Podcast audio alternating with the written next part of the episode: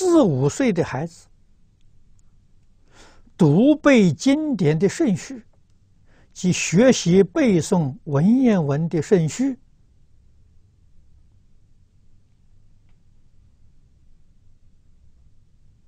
啊，问这样一个问题啊，这黄石建居士问的。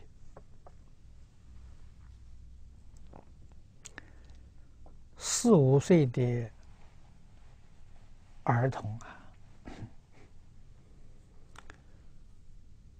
应当从《弟子规》入门。《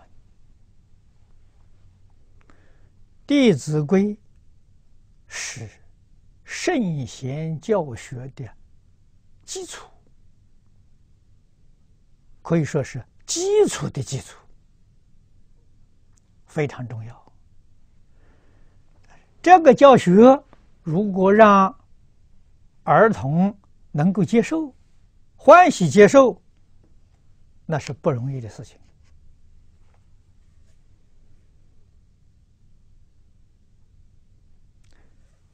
大人也要学，跟他一起学。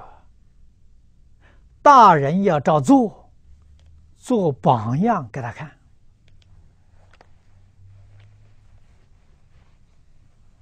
啊，那大人是这样，对，古时候大人就是这样的，啊，所以古时候做父母不容易啊。父母是子女的表率呀、模范呐，啊，古时候人懂得，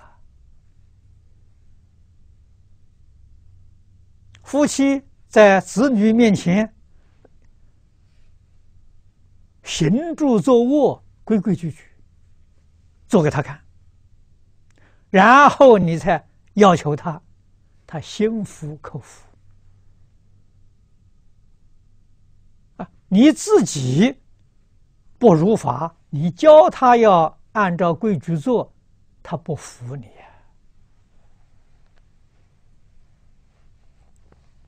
啊！所以现在难了，太难了。啊，从前父母是儿女的榜样，老师是学生的榜样。做老师的人很辛苦啊，啊，做出样子出来给学生看呢。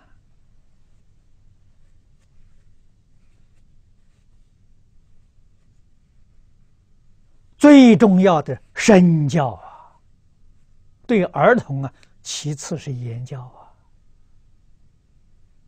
最重要是身教啊！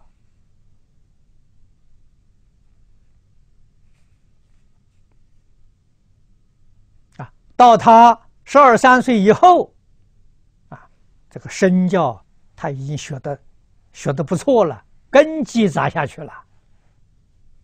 啊，那个时候言教重于身教，啊，初学小学是身教重于言教。一定要懂，要懂这个道理啊！然后读书啊，这个、这个、这个呃，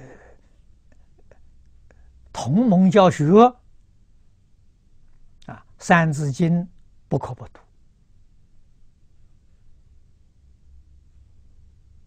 啊！你现在要教的话啊，但是。《弟子规》是基础，啊，《三字经》要读，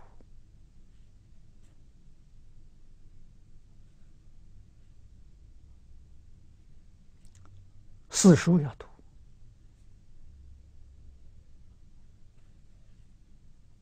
啊，从这个地方呢扎根，啊，那么学文言文。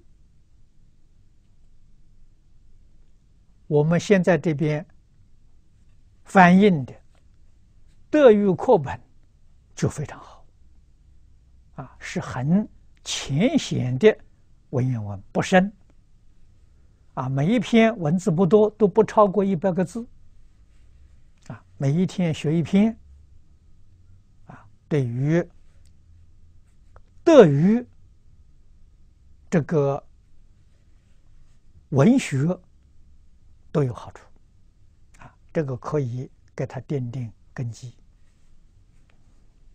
那么佛经里面，